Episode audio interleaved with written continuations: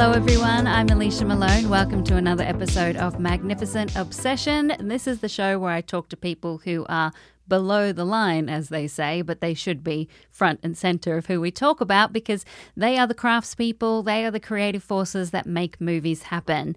And my guest today is a costume designer. Her name is Lauren Oppelt, and I first came across her work in a movie called Greener Grass, which is out October 18. And this film is very striking visually, and particularly with the costumes. I describe it as sort of like a David Lynchian, John Waters type of film. It's got got a retro look, and it's about these two women Lisa and Jill. And Jill is the social alpha. She's the top of the chain, but then slowly she falls to the bottom of the chain, and Lisa, her best friend, sort of takes her place at the top.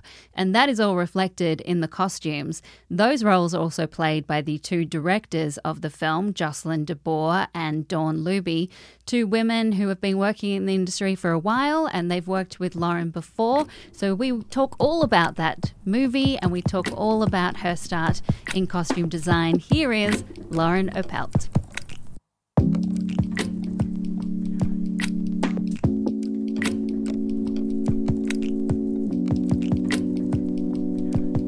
Lauren, thank you so much for talking to me. Thank you for having me. I watched Greener Grass, and the first thing I noticed was the costumes. Thank you. But before we get into that, um, I want to know a bit more about you. So, where did you okay. grow up? Um, I am from Washington State. Um, I'm from a town called Ellensburg, and it's a rodeo town. uh, that sounds fun. it was fun, but also like I definitely did not belong there, and um, just was like a very dramatic child, and I would like wear large sunglasses to like the fifth grade and be like, I'm getting out of here. Like and people would be like, You're, you know, ten. And they'd be like, Yeah, Hollywood can't wait for me. Yeah, you know, get on the next bus. Yeah, just like glittery sunglasses, and like my teachers were just like, I, "We really just don't know what to do." so, did you always think you wanted to do something in drama or film, or oh yeah, something related to that? Yeah, like um, I started as a performer, and so I went to boarding school for the performing arts for high school, and I um, majored in musical theater. And then I went to UCLA for writing and directing. And then um, uh, it turns out when you're 21 and you're a girl, nobody gives you writing and directing jobs. Yeah. Um, and I'm also six foot three. So I had always sewn um, because like because I went to uh, boarding school for the performing arts and because I was at UCLA, like when you aren't in a show, they put you in a different part of the production. The production. And so like you have like certain requirements to fulfill and basically um you know, like I wasn't a good fit for like Anne Frank's diary. the Nazis would have found us very quickly. Um, so I was in the costume shop. So when was the first time you thought I'm going to make that switch and and start doing costumes as a career? Um, well, it it like snuck up on me really because like I directed a lot, but I would always make my own costumes for my shows. So there are all of these pictures of me in college where I was like thinking of myself as director, but meanwhile I'm like styling someone or like bedazzling something. And it was like, oh, I don't, it was like maybe clearer to other people, if that makes sense. And yeah. then um, after school, after college, I started assisting my friend Ann Kloss Farley. And um, and she was a costume designer. Yeah, she's a costume designer and it just sort of like got out of hand eventually and like i kept trying to direct and kept trying to write and i had like things start to go well and then it, they would go like very poorly and um and finally i just i took a job um, on Barbie Live the musical. wow. Where I traveled all over Southeast Asia. That sounds fun. Yeah. Um, doing like I was part of the wardrobe crew, and I actually hate the word wardrobe, and we can talk about that later. But like in regards to theater, it is accurate. Like the wardrobe crew, they run the logistical wardrobe items and the wig designer. And then when I came back, I booked my first TV show. Jocelyn DeBoer and Dawn Luebbe. Yeah. The two directors of Greener Grass who you had worked with before. Yes. So when they approached you with this movie, was it an instant yes? it was never, I was never not going to design greener grass. Like I, the, it was my fourth project with them, I think. Um, so it was more of a matter of like, guys, when's greener grass? You know, uh, as opposed to like it being like maybe somebody else would design it. Like I don't think that was ever a thing. Um, and then I was really lucky because um, I got to ask one of my best friends, Lee Poindexter, to be the production designer, sort of like. Mm, obviously, like they, she had to get hired and stuff, but it was like a no-brainer because Lee is so extraordinarily talented, and like I just was like, I don't know if Lee will work for this rate, but I like called her and and was like, Lee, like we have to make this movie. like it's they're they're not gonna pay us enough. The days are gonna be very, very long. but in twenty years, I truly believe that people will go like, You did that movie. Like Yeah. I I know the girls really well. I know a lot of the actors that were in the movie because I've worked with them all throughout my career. Greener Grass was very hard. Like it was Yeah, how physically many brutal. costumes did you have to do? I have no idea. Because there was, it's not only the adults, and has a very specific look, we should say, for oh. people who haven't seen it. It's kind of like a, a retro vibe, sort of, even Yeah. though it's set in modern times, I think. Yeah, But it like- has a specific, it's like a David Lynch meets like John Waters kind of vibe. Yeah, I always I said this and then lots of people have said it since, but from here first that it's um Stepford Wives meets Edward Scissorhands. Yeah, that's perfect. Perfect Like- description because it's very stylized. Yeah. And but the, it tells a story. Right. And like I I mean, if you're going to take if you're if you're going to cheat off somebody's paper, Colleen Atwood is a good person to to do that. You Yeah. know? And and I just we were trying to figure out the limits of a palette because that's such an important part when you're creating a controlled environment of like what actual colors can you allow to slip in and what ones do you have to keep out. And like i literally just like watched edward scissorhands and like wrote down all of the colors. And i was like ooh red's in there. Okay we can use red. Oh that's good. You know like um and i absolutely did not use black at all except for on bad bob and the referee Hmm. there is no other piece of black clothing in the entire movie. Yeah, it's so bright and Yeah, it's Easter eggs. Yeah, yeah, Easter eggs. And I like how, you know, the the two main characters, Jill and Lisa, they have very specific looks, but it Yeah. changes throughout the story because Jill starts out as the alpha and then she becomes the pariah. And Lisa sort of starts out in the middle and then she becomes the alpha. So you see like Lisa taking from Yeah. Jill color wise. yeah, and, And that was my idea. Yeah, so so Jill is like pink because, as we all know, that's what we've been gendered Yeah. to believe is the ultimate female color. And Lisa starts out as blue and and Lisa is sort of like a social succubus. So like I filtered pink into Lisa's blue.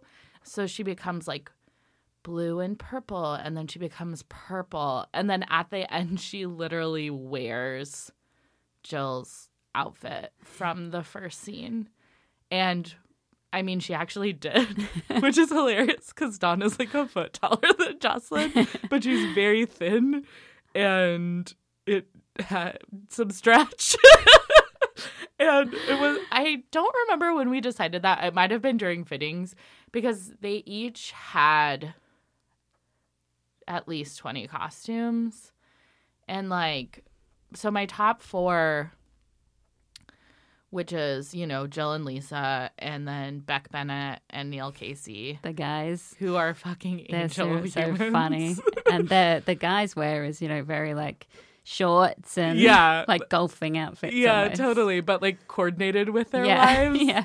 Um, So they had a lot of costumes each. yes, but Neil always wore the same shorts. I found these like very tiny periwinkle shorts at a thrift store in Georgia, and I asked Neil if he would wear them, and he said yes. And so he wore them every day, and they're just like very small shorts, and it makes me laugh. And I wish that they were lavender, but it's fine.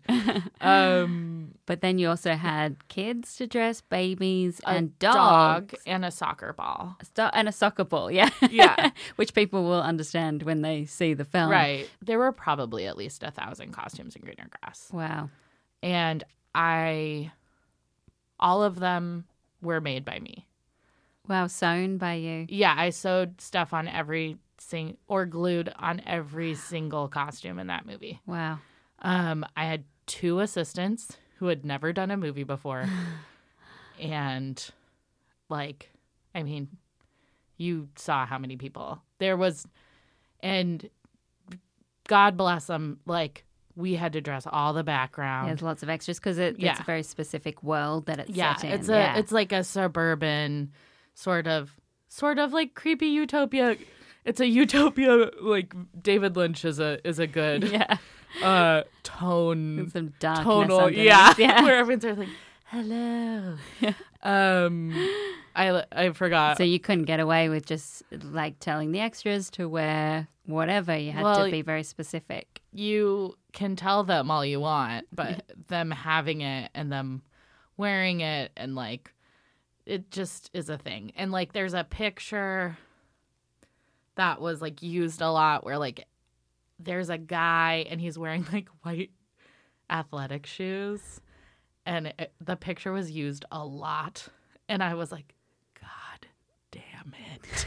Like and he's just a random guy It was just his like shoes. his clothes are fine he's just an extra but like it's just all i see are those like white athletic shoes and i'm like why didn't i have like shoes for every single person Oh my gosh. It sounds like as a costume designer, you have to be incredibly organized.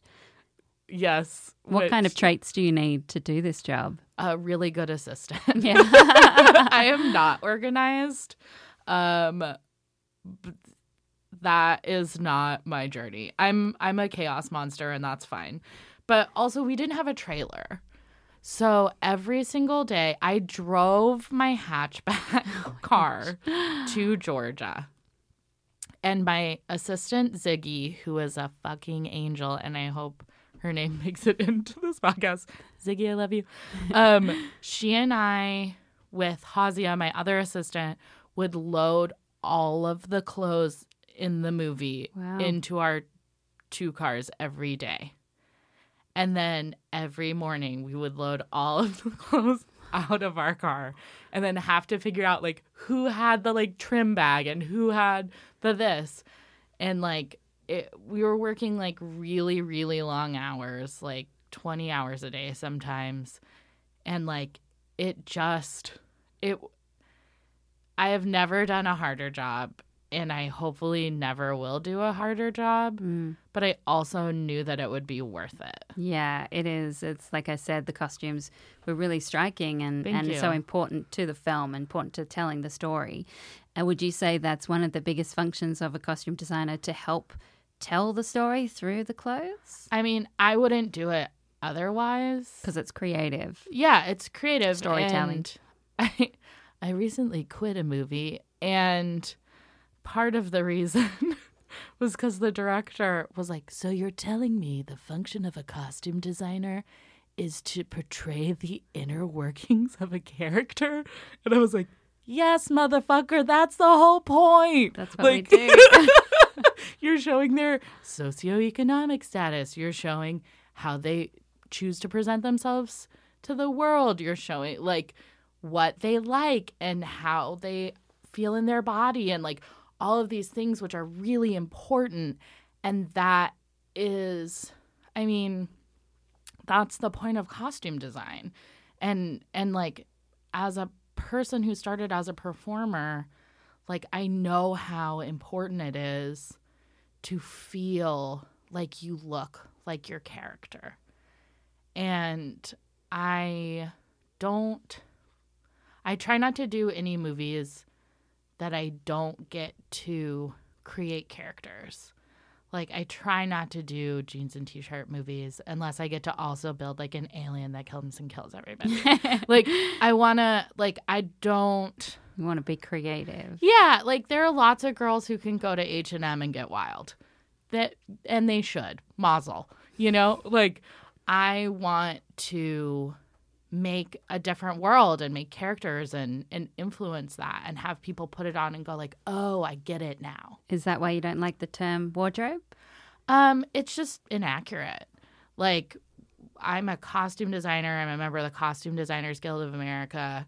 Like I paid money. I you know, like Design is in the title. I yeah. design, yeah. And wardrobe is also there are two different unions, right? There's a designers union and there's a costumers union, which is 705.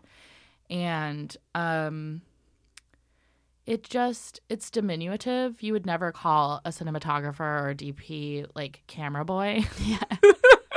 So like when someone calls me a wardrobe girl, I'm Right. like, excuse me, I pay uh approximately a thousand dollars a year to be in the Costume Designers Guild of America. I will be called I will a be- designer. You can call me a CD. You can call me the designer. Like, d- you do you, boo. Yeah. But don't call me wardrobe. I'm not like a closet.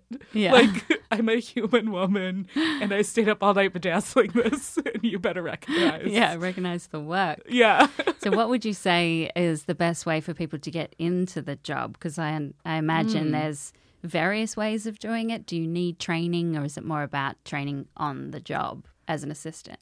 Um, I guess it's hard to say.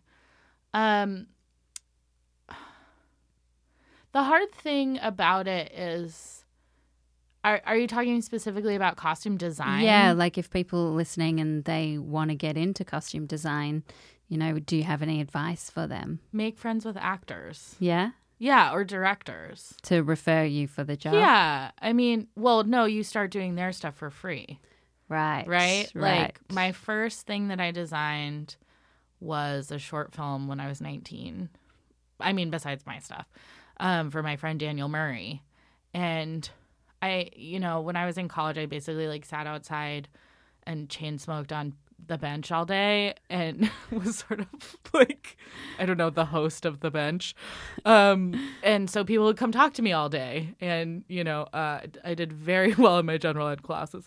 Um and my friend Dan was like oh I need somebody who can do like these showgirls for me. And I was like I could do that. Like let's go downtown and get some leotards and some gloves and get wild you know?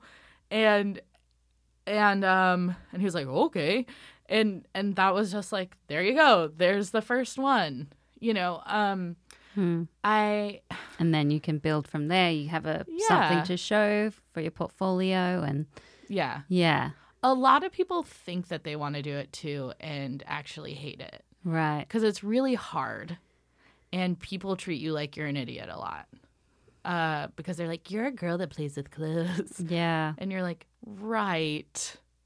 That is technically true.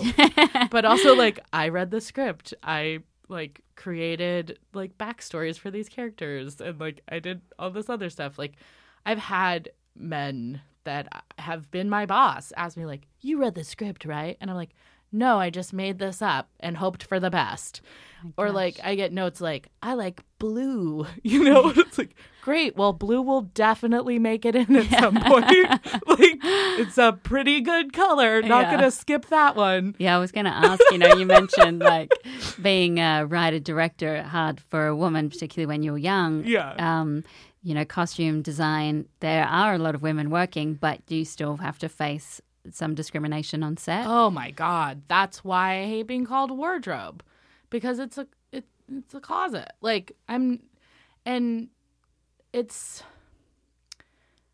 there aren't a lot of departments that are as discriminated against as the female based departments. We often get like offered the lowest rates. It's something we're actively fighting against right now. Um, but like costumes, um, hair and makeup, and script supervisors were all traditionally female headed departments. And so we get called scripty or pretty committee or like shit like that. Mm. And it's like, um, look, I'm not trying to be rude, but that cinematographer DP, Mr. Man, who is cranky and somebody brought him coffee and he came in two hours later than me and he has about 20 dudes doing his fucking job and he stands there and points at shit. I want to get on that train Mm. because I am very tired. I have to do laundry after we wrap tonight. Like, you know, and it's like people are diminutive to us, and it's like, no, like your makeup team was here three hours before you. Yeah. Your script supervisor is at home doing notes all night. Yeah. And a lot of times not getting compensated for that, those hours. And it's all of like just a leftover of like misogyny and how that is filtered through the system. Whereas like cinematographers are, you know, primarily male and they get support and money and staff and they get to leave at cut and like, and obviously a camera is a very important part of a film. Yeah. like I am not talking about that, you know, but it's like those dudes are getting paid a lot of money and their time is being respected. So yes, their job is hard, but they're getting compensated for that mm. struggle. What would you say is your favorite thing about the job, or what do you, what excites you the most? Is it coming up with the concepts at the beginning? Is it seeing it on set? Is it seeing it on the big screen? Um, I like uh I like building, but I like hmm I'm like I said like I I'm a chaos monster. So like I really like when I just get to make stuff and sort of like to die it. You know, like I if someone else could just take all of the other stuff and like be in charge of that and run it and that's great. And i get to just show up with like paint on me you know with like crazy hair and be like is it all good? We good? All right cool. I made this really weird thing. Here you go. And like leave. That's i love that. Yeah. but I also, I mean, like, like going back to greener grass. Like the reason I did greener grass is because I knew it was an opportunity to make something that I was proud of the way that it looked, and that when I look at it, I see my own aesthetic. I see my own work and I see what it contributes to the overall product. And I think it's really awesome when you see stylized work and you go, wow, hmm. that's rad. Like, you know, when you see a great shot or you see a great set or you see whatever, you're like, holy shit, that's awesome. You know, and like I I applaud people who want to make like very realistic, gritty dramas. Yeah. Like I don't. like I want to make a show about drag queens in space. Yeah. Like, That would be awesome. I'd yeah. see that. I've I've been like telling everyone asks me like, "What's your dream job?" I'm like, "Drag queens in space." well, I, I hope I get to see that in the future. And you did such a great job with Greener Grass. Oh, so thank you. congratulations. and Thank thank you. you so much for talking to me. oh, thank you for having me. Thank you so much to Lauren for giving me her time. She's so wonderful. I had such a such a blast talking to her. And also thanks to Little Everywhere Studios for recording this podcast. And don't forget to see Greener Grass when it comes out October 18. Hopefully it's in a theater near you because it was one of my favorite films I saw at Sundance. It really has its own unique style and I get so excited when I see a film that feels original, like it has its own unique voice and is set in a completely different universe. So make sure you check that out. And I think I'm going to be back next week with another episode. I've got a few people lined up to talk to me about their jobs in the industry. So stay tuned. Thanks for subscribing. And don't forget to share with your friends who might like this nerdy little film podcast. I'm Alicia Malone, and I will speak to you very soon. Bye.